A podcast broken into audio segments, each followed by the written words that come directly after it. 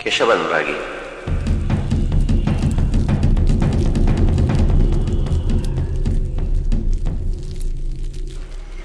यह ढोल एक समुद्र है साहब केशव अनुरागी कहता था इसके बीसियों ताल हैं सैकड़ों शबद और कई तो मर खप गए हमारे पुरखों की ही तरह फिर भी हैं संसार में आने और जाने के अलग अलग ताल साल शुरू हो या फूल खिले तो उसके भी अलग।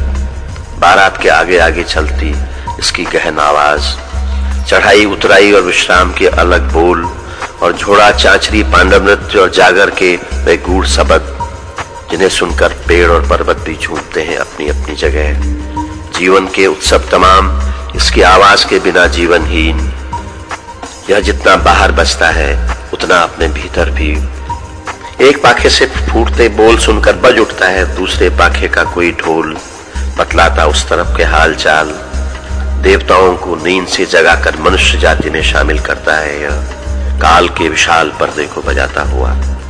और जब कोई संसार से जाता है तो मृत्यु का कातर ढोल सुनाई देता है दूर दूर से बुला लाता लोगों को शव यात्रा में शामिल होने के लिए। लोग कहते थे, केशव अनुरागी ढोल के भीतर रहता है।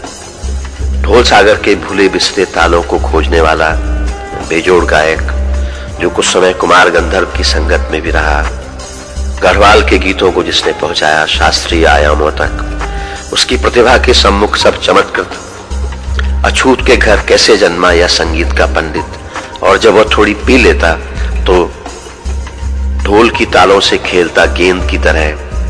कहता, सुनिए यह बादलों का गर्जन, और यह रही पानी की पहली कोमल बूंद।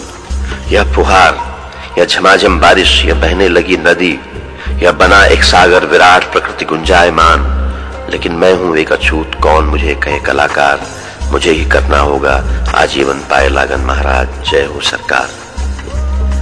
बिना शिष्य का गुरु केशव अनुरागी, नशे में धुत सुनाता था एक भविष्यहीन ढोल के बोल।